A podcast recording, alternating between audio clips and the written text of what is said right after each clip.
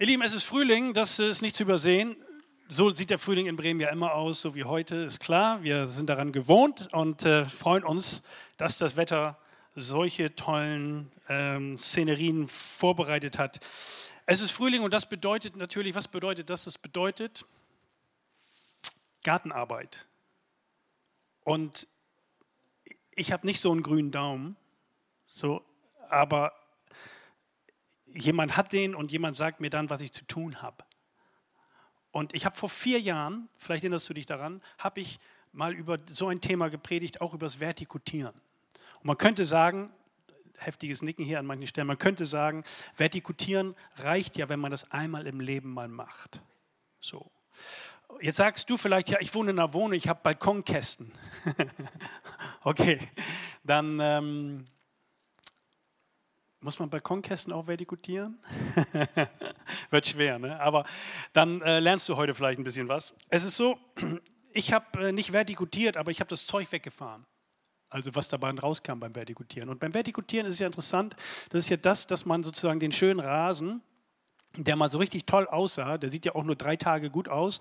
Wenn du ihn gerade frisch gesät hast, dann kommt er und dann sieht er auch meinetwegen zwei Monate gut aus, aber dann, oder wenn du Rollrasen hast, dann ist, sind das sieben Tage und dann geht's los der Kampf, sag ich mal, ums Aussehen, der Kampf äh, gegen das Moos, der Kampf gegen das Unkraut, was auch immer, gegen die braunen Flecken. Wir hatten eben im 10 Uhr Gottesdienst auch einen super Moderator, ähnlich kompetent und nett und fröhlich wie Sam eben, aber der hat übers Vertikutieren gesprochen und da habe ich sogar noch was gelernt.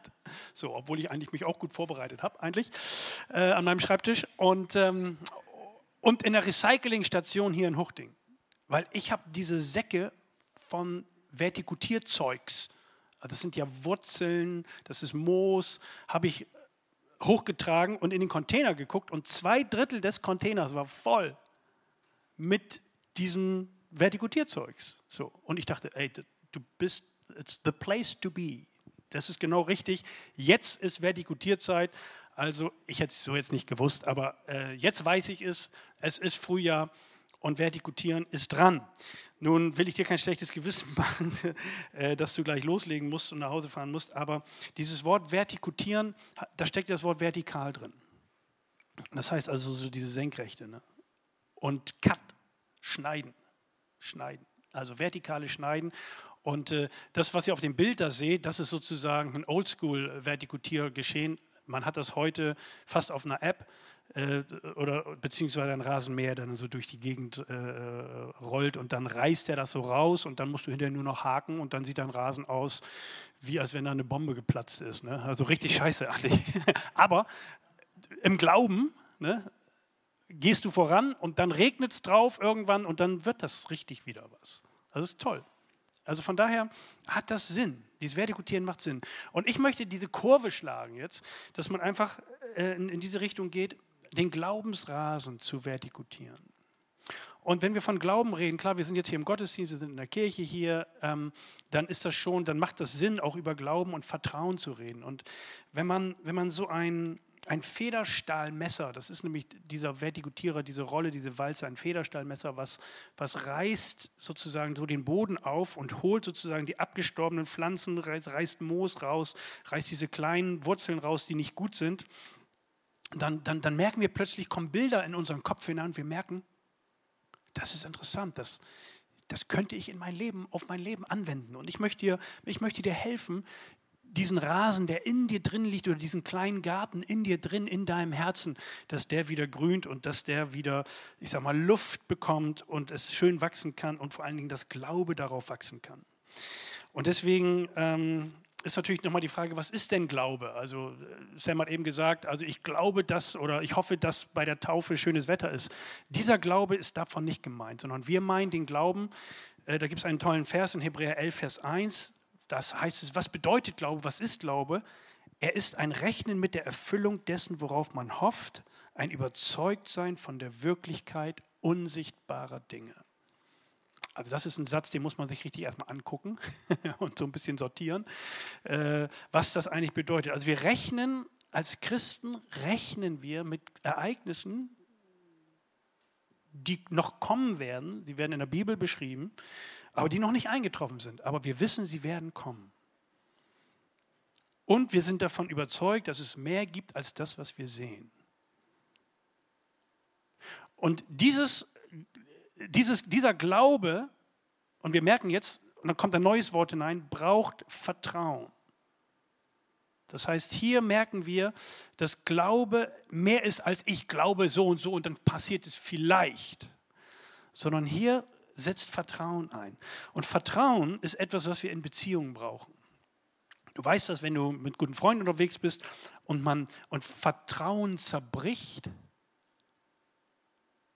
dann merkst du oder wird enttäuscht, dann merkst du, dass Beziehung plötzlich plötzlich am wackeln ist und nicht mehr so herzlich und nicht mehr so offen und nicht mehr so liebevoll und nicht mehr so vertrauensvoll. Und Gottes Fürsorge, seine Liebe, seine Vergebung, seine Bewahrung, sein Handeln ist unsichtbar. Deswegen redet dieser Satz auch von Wirklichkeit von unsichtbaren Dingen. Wir wissen, es gibt das. Wir wissen, es gibt das, dass wir Dinge, dass Dinge an uns passieren, aber die sind nicht sichtbar. Damit rechnen wir als Christen. Jemand, der sagt, ich glaube nur das, was ich sehe, der hat's, aber holt dann sein Handy raus. Ich meine, der hat echt ein Problem, finde ich. Also der Satz passt nicht. Und als Christen ist es eben genauso. Ich muss auch nicht immer wissen, wie alles funktioniert. Also wenn ich mein Auto von A nach B bewege, so dann, dann muss ich nicht genau wissen, wie jetzt die Benzinpumpe funktioniert und der Vergaser und wie das jetzt alles funktioniert. Aber ich benutze das einfach und es funktioniert. Und so ist es auch in der Beziehung mit Gott. Viele Dinge verstehen wir gar nicht. Wir wissen gar nicht, wie was genau funktioniert, aber wir wissen, dass es funktioniert. Und hier ist jetzt, und das setzt Vertrauen voraus. Und somit ist das etwas ähm, Interessantes. Und wir merken, dass im zweiten Vers, der da steht, dass ohne Glaube ist es unmöglich, Gott zu gefallen, wie wichtig dieses, diese Vertrauensbeziehung ist. Gott wünscht sich eine Vertrauensbeziehung zu seinen Menschen. Willst du Gott gefallen? Noch, ist auch noch ein interessanter Gedanke. Was ist das für eine schwierige Frage? Aber wir merken, wir können ein Lächeln auf Gottes Angesicht zaubern, wenn wir ihm vertrauen. Und wenn wir mit ihm unterwegs sind, wenn wir in eine Beziehung treten und darauf vertrauen, dass in unserem Leben sein Wirken sichtbar wird. Ohne Glaube ist es unmöglich. Deswegen wollen wir, deswegen kommen wir hier zusammen am Sonntag, damit unser Glaube genährt wird, damit unser Glaube wächst. Wir sind nicht allein unterwegs, sondern wir helfen uns gegenseitig und wir blicken auf diese, auf diese Beziehung. Ohne eine Vertrauensbasis klappt keine Beziehung. Und dieser Rasen, dieser geistliche Rasen, möchte ich mal nennen, dieser Glaubensrasen, wenn das eine Moosfläche ist, dann wächst darauf kein Glaube, dann kann Vertrauen nicht passieren und dann merken wir, wie plötzlich Dinge ersticken und Dinge kaputt gehen. Und deswegen ist es wichtig, dass wir immer die, dieses Vertikutieren erleben. Natürlich, wenn man hört von Messer und Vertikutieren, also mit einem Vertikutierer fährst du dir nicht übers Bein. So, das wäre nicht gut. Das tut weh. So. Mit dem Rasierer geht das, so, habe ich mir sagen lassen. Aber mit dem Vertikutierer ist es nicht gut. Vertikutieren kann auch wehtun. Und wenn wir das in unser Leben hineinbauen, dann merken wir, es gibt Ereignisse, die verstehen wir manchmal nicht. Manchmal beschuldigen wir Gott. Gott, warum? Und warum ist das so und warum ist das so? Und dann ist es, ich sehe mal die, die, die, die, die Headlines in der Bildzeitung. Ne? Wenn irgendwas Schreckliches passiert, dann kommt da sofort, Gott, warum? Erlebst du vielleicht auch in deinem Leben, und dann ist das wie so ein Vertikutiermesser, was da reingreift und was, was Schmerzen verursacht. Aber es kann gut sein, dass Gott dich damit anspricht und dir sagt, hey, ich möchte deinen Glaubensrasen frei Freisetzen von Moos, Freisetzen von den schlechten Wurzeln, Freisetzen, damit da wieder Luft zum Atmen kommt. Sieht zuerst richtig schlecht aus, fühlt sich auch schmerzvoll an, aber vertrau mir. Vertrau mir, es wird gut. Und somit können diese Ereignisse etwas in meinem Leben auch bewirken. Gottes Geist kommt wieder herein. Ich erkläre das gleich, wie das funktioniert. Aber eins ist wichtig, Glaube ist das Wichtigste in deinem Leben. Ich sage das nochmal, Glaube ist das Wichtigste in deinem Leben. Eigentlich sagen wir ja, Hauptsache gesund. Aber wenn wir in die Bibel reinschauen, sehen wir, das Wichtigste ist die Beziehung, die vertrauensvolle Beziehung zu deinem Schöpfer, zum lebendigen Gott. Und in diese Beziehung zu investieren. Und deswegen ist der Satz, den ich gleich sage, ein Satz, der viel Wahrheit beinhaltet. Ich sage, dein Inneres ist wichtiger als dein Äußeres. Dein Inneres ist wichtiger als dein Äußeres. Nun, wenn du, ähm, also wir merken, dass, dass unser Äußeres sich verändert mit der Zeit. So. Also wenn du, ich sag mal, das erste Drittel deines Lebens hinter dir hast und bist du bei 40, Mitte 40, dann siehst du, merkst du, ja, ich bin, ich bin einmal ein positiver Mensch, ne? das Glas ist immer halb voll, dann siehst du, es verändert sich was. Du wunderst dich als Mann, dass du nach dem Duschen immer so viele Haare im, im, im, äh, in der Badewanne liegen hast und denkst, krass, das war früher nie. Wenn du dann noch Bilder siehst, dann denkst du, wow. Und dann kommt die Haarfarbe und Sam hat gelogen vorhin. Er meint, ich hätte keine grauen Haare, aber da muss er mal richtig gucken, er hat schlechte Augen. Versteht ihr?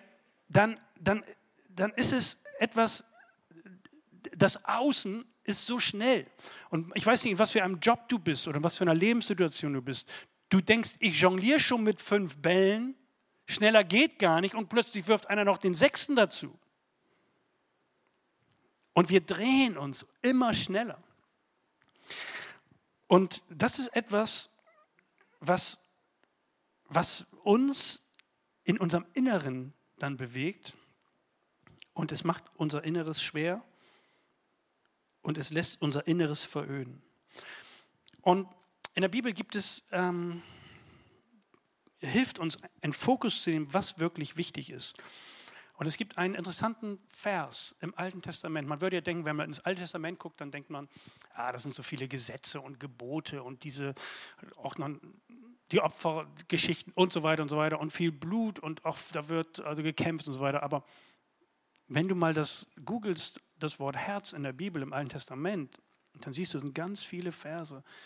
Gott wollte immer eine Beziehung haben zu seinen Menschen. Und da gibt es diesen Satz in Sprüche 4, da heißt es vor allem anderen. Also vor allem anderen. Behüte dein Herz, denn dein Herz beeinflusst dein ganzes Leben. Vor allem anderen. Was ist wichtig? Und die Bibel hilft uns hier. Ich meine, schön auszusehen ist cool. Und ein bisschen Tinte auf der Haut zu haben, ist auch cool. Also manche finden das toll. So. Und nichts gegen Schönheit und Beauty und Wellness, alles gut. Aber weißt du, was das Entscheidende ist, was die Bibel sagt? Auch das Innere ist wichtig. Und wir Menschen sind für diese innere Beziehung zuständig. Und das ist die Beziehung zwischen Menschen und Gott. Gott hat uns geschaffen und er möchte gerne, er, er wünscht sich eine Beziehung zu uns. Und weißt du, die Frage ist, wer ist eigentlich dafür verantwortlich? Für diese Herzensbeziehung. Also wer ist dafür, dass das, dass das klappt, dass mein Glaubensrasen blüht? Wer ist dafür verantwortlich? Dein Ehepartner? Die Pastoren in der Gemeinde? Die Musik? Die muss richtig gut sein, damit auch mein Glaubensrasen wächst. Wer ist dafür verantwortlich? Weißt du, als, ganz am Anfang diese Geschichte, Adam und Eva, die werden in einen Garten gesetzt. Gott baut so einen wunderbaren Garten und setzt die Menschen da rein und sagt, so, und jetzt ist es euer Job, den Garten schön zu halten und den Garten zu bewahren. Es ist dein Job, dein Inneres schön zu halten. Es ist dein Job. Es ist nicht der Job von Pastor Schröder oder Pastor Bublitz oder Pastor XY. Es ist dein Job. Wenn du mit Gott in eine Beziehung gegangen bist, dann ist es dein Job, diesen, diesen inneren Garten zu pflegen. Und da muss auch mal vertikutiert werden an der Stelle. Und du musst Raum und Zeit schaffen, dein Herz zu behüten. Nun ist dieser, dieser innere Garten ist ein umkämpftes Terrain. Ich habe zwei Verse mitgebracht, die das deutlich machen. Weil Jesus sagt zum Beispiel, aus dem Herzen kommen böse Gedanken, Mord, Ehebruch, Unzucht, Diebstahl, falsche Zeugnisse, Lästerung. Das sind die Dinge, die den Menschen unrein machen. Und hier legt er den Finger in die Wunde und sagt, das ist eigentlich, das ist Wildwuchs, das ist, hier ist etwas, was Kraut und Rüben. Ich sprach eben nach der ersten Predigt mit jemandem und sagte, hey, der, Garten meiner Eltern ist ein Chaos. Und ich weiß nicht, da muss man eigentlich mit der Motorsäge ran. Vielleicht ist dein Herz auch in diesem Chaos. Du denkst, boah, das sind aber krasse Dinge. Klingt nicht schön, klingt auch nicht nett. Das ist ein MRT-Blick hier ins Herz hinein. Und Gott will das verändern. Und da brauchen wir die Kraft Gottes in unserem Leben. Das kannst du nicht alleine schaffen. Und die Bibel ist glasklar an der Stelle. Man, manchmal denkt man ja, oh, die Bibel ist so schwer zu verstehen. Ich meine, das kapiere ich, ehrlich. Da muss ich jetzt nicht, das, da denke ich, krass, das ist wie so ein Spiegel. Und das Interessante ist, dass das hier vertikutiert werden kann und dass Gott uns anbietet, das Herz auszutauschen. Er geht in ein, in ein Deal mit uns. Und er sagt, mein Sohn Jesus kommt und wäscht das Herz wieder rein. Und verändert, nimmt nicht nur das Böse weg, sondern lässt Gutes wachsen in deinem Herzen hinein und gießt seine Liebe, das ist der nächste Vers, hinein, wohin? In unser Herz. Durch was? Durch den Geist Gottes. Das, was wir Pfingsten feiern, Gott kommt zum Menschen höchstpersönlich. Das ist Pfingsten. Du kannst Gott in dein Leben downloaden, würden wir sagen. Mitten hinein in dein Herz. Und das ist eine Kraft, die sogar auch das Böse in deinem Leben eliminieren kann. Wenn du bereit bist, in diese Beziehung zu investieren. Wie kommst du in diese Beziehung? Indem du einfach ein Gebet sprichst, indem du sagst, Herr Jesus, nimm mein Herz da oben steht's. Und noch zehn andere Punkte könnte ich nennen, die nicht gut sind, die mich kaputt machen. Und schenk mir ein neues Herz. Ist recht einfach der Satz, oder? Und dann, weißt du, was dann passiert? Dann kommt die Gartenarbeit. Und weißt du, wenn man gärtnert, also ich bin, wie gesagt, nicht da so der der Fan von, mir dauert das alles zu lange. Du streust da was rein, packst die Erde drauf und denkst, boah, Mann, ehe da was rauskommt. So. Du musst ja im Glauben, weißt du, du, du kaufst so eine Zwiebel, du denkst, ist das für die Suppe? Nein, das ist für die Erde. Alles klar, okay. So, und dann packst du das rein und ein halbes Jahr später denkst du, krass, ich sehe was Grünes, ich, ich sehe was Gelbes, was Rotes und auf einmal kommt da so eine Tulpe da rausgeballert. Und du denkst, musst du echt im Glauben, du packst eine Zwiebel rein und kriegst eine bunte Blume. Ich meine, ich weiß, würde sagen, wieso Johannes, was denkst du denn? Aber ich finde das wunderbar. Also das ist ein Wunder für mich. Ich finde das stark, dass es Leute gibt, die so weit denken. Und es ist wirklich schön. Weißt du, und so ist es auch im Leben, mit, mit, mit, wenn du mit Jesus einsteigst ins Leben, dann beginnt etwas. Das ist ein Samenkorn und da muss, der, muss gewässert werden. Und die ganzen Tricks, die Gartenfreunde, die, die lachen sich kaputt über mich jetzt wahrscheinlich, aber ne? meine Frau hat nach dem Vertikutieren ähm, mir gesagt, ich soll Rasendünger bei Amazon bestellen. Ich sage, wieso? Das ist, ist, wozu braucht man Rasendünger? Das kommt doch. Nein, es soll gut sein. Alles klar, okay. Habe ich auch gemacht. Wenn Goody sagt, mach das, mache ich das auch zu 99 Prozent. Also fast 100 Goody, oder? Und, und, dann, und dann streust du den, den Dünger da aus und denkst, ja, ich habe am nächsten Tag geguckt, nichts passiert. Ich meine, das ist Glauben, ne? merkt ihr?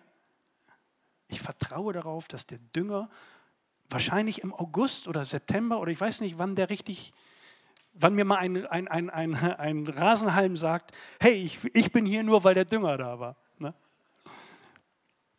Und so ist es auch, ihr, mit in, in unserem Herzen. Wir brauchen Zeit und deswegen brauchen wir einander. Wenn du diese Zeit alleine absitzt, dann, dann, dann wirst du eingehen. Dann, dann, dann wirst du merken, boah, deswegen kommen wir hier Sonntag für Sonntag hierher und lassen mal ein bisschen uns behaken. Das ist schön, so, Rückenkrauler. Ne, herrlich, hm, ja, dann kommt mal, okay, der Vertikutierer, dann tut es mal weh. Dann kommt der Rasenmäher. Naja, und dann geht das so weiter. Und die Liebe Gottes ist ausgegossen in unsere Herzen. Das heißt, das ist der Ort, wo die Begegnung stattfindet mit dem lebendigen Gott im Herzen. Wie kannst du dein Inneres behüten? Und da habe ich drei kleine Tipps. Der erste Tipp, den ich hier sagen will, wenn du, wenn du diesen Schritt getan hast, wenn du den Schritt getan hast und sagst, okay, Jesus, ich möchte mit dir leben, ich sage das jetzt einfach mal. Ich weiß nicht, was kommt, aber ich bin bereit, diese Blumenzwiebel da reinzuballern in meinen Herzensboden und dann warte ich. Das ist der erste Schritt. Und dann sage ich dir, was du tun musst. Ich gebe dir drei Tipps jetzt, was du tun musst, damit dein Garten in deinem Herzen blüht. Der erste Tipp ist, du brauchst Zeit für dich alleine zu sein.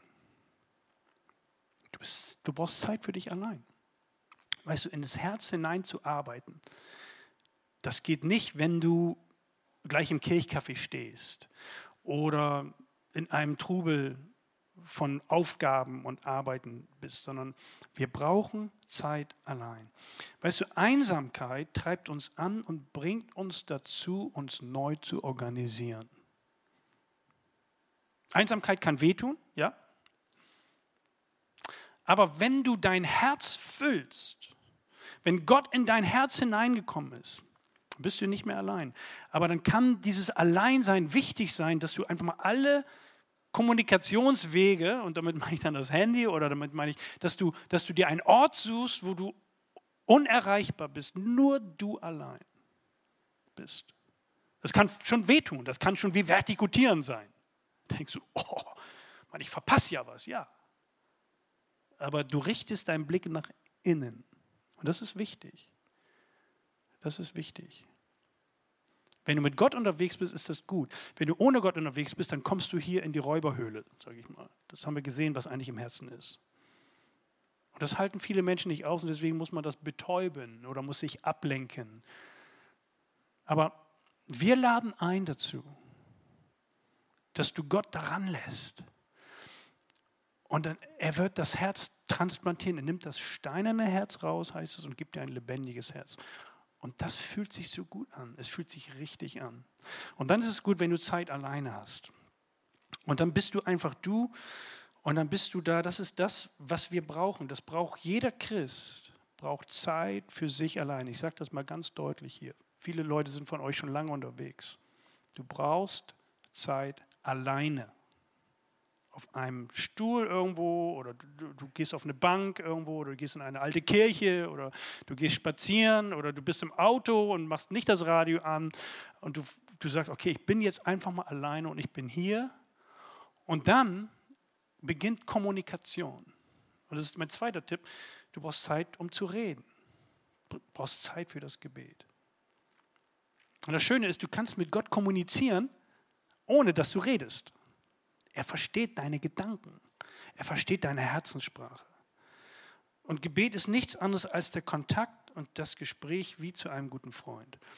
Und, und Gott hat dich und dein Inneres gebildet und er versteht dich an diesem Ort am besten. Okay, ich sage das nochmal. Dein Herz ist der Ort, an dem Gott mit dir kommunizieren will. Und dort ist er derjenige, der dich am besten versteht. Und dazu lade ich ein. Und wir brauchen was? Wir brauchen Zeit dafür. Das geht nicht automatisch. Das geht nicht im Vorbeigehen auf dem Gang. Sondern wir brauchen Zeit, das heißt bei einer Tasse Kaffee. So wie du auch ein Gespräch führst mit einem guten Freund. Komm, lass einen Kaffee trinken oder uns Zeit nehmen und dann, und dann, und dann fangen wir an zu reden. Und so ist das auch. Und mein dritter Punkt ist, du brauchst Zeit für das Wort Gottes. Weißt du, dieses Buch, die Bibel, das ist im Moment hier, das ist das Neue Testament. Wenn du, wenn du, wenn du dann noch ganz frisch unterwegs bist, lies im Neuen Testament, fang einfach mal an, diese Jesus-Geschichten zu lesen. Das sind die ersten vier Bücher in der Bibel. Und überleg einfach mal, inwieweit du einfach da diese, diese Worte aufnimmst, weil diese Worte berühren dein Innerstes. Die sind so gebaut von Gott, dass er die Worte benutzt, die dein Inneres berühren können. Das ist kein Zauberbuch, aber wir reden von einem lebendigen Buch. Und diese Worte haben die Kraft. Die musst du gar nicht alle verstehen. Das ist ganz interessant. Du musst nicht alles verstehen, was in der Bibel ist. Aber dieses Buch, diese Worte nähren dein Inneres und pflegen es und geben Struktur. Wieder ein gefährliches Bild, ich benutze das aber jetzt mal, kommt mir gerade in den Kopf, wenn du so eine Tagescreme aufträgst aus deinem Gesicht. So, mancher macht das ja hier.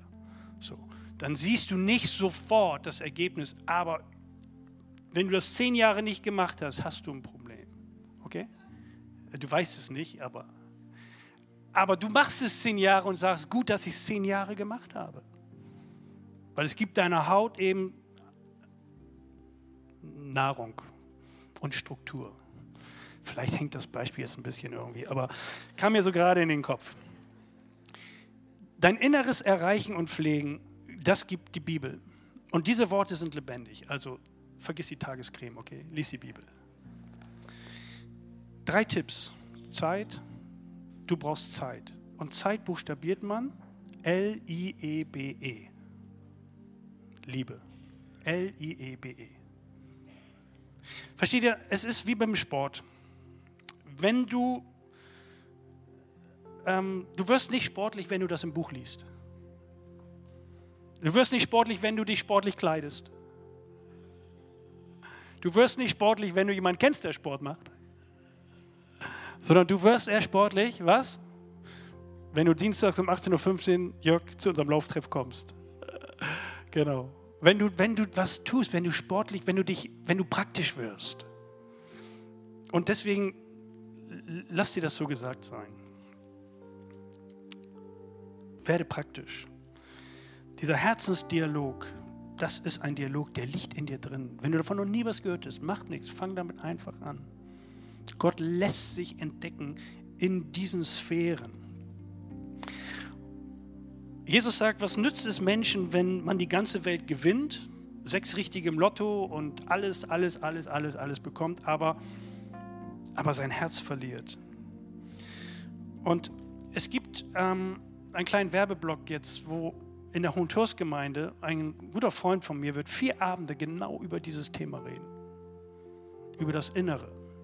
Veränderung ist möglich, Christus in uns, was es bewirkt, wenn Jesus in uns lebt, wenn der Gottesgeist in uns drin ist. Da kannst du dich für melden, wenn du möchtest. Von allein bleibt das Feuer nicht. Und ich wünsche dir, dass du diese Entscheidung triffst. Dass du die Entscheidung triffst, auf dein Herz aufzupassen und auf dieses Feuer in deinem Herzen. Und jetzt bei den nächsten Liedern, das nächste Lied, was wir jetzt singen wollen, heißt Guter Vater, wenn ich recht informiert bin. Und dieser Song greift es nochmal auf. Vielleicht, Andreas, kannst du mal die erste Zeile einbringen. Viele Stimmen gibt es, die dir was sagen. Und manchmal sitzt du richtig im Dunkeln. Manchmal ist es hier drinnen richtig dunkel und schmerzvoll. Und ich weiß nicht, in was für einer Situation du gerade bist. Aber Gott will dir sagen, ey, ich bin ein guter Vater. Vertrau, setz dein Vertrauen auf mich. Und dann gehen wir gemeinsam da durch. Und dann, und dann ich kann dir nicht versprechen, dass es ohne Schmerzen abgeht, aber es wird am Ende gut sein für dich. Und ich bin an deiner Seite. Und das ist ein Lied, was wir jetzt singen wollen. Wir stehen dazu auf und das dem Ganzen nochmal so ein bisschen auch auf den Punkt bringt, was ich gesagt habe. Häng dein Herz da rein, okay? Häng dein Herz da rein. Und dann gehen wir auf eine Reise und du wirst es nicht bereuen.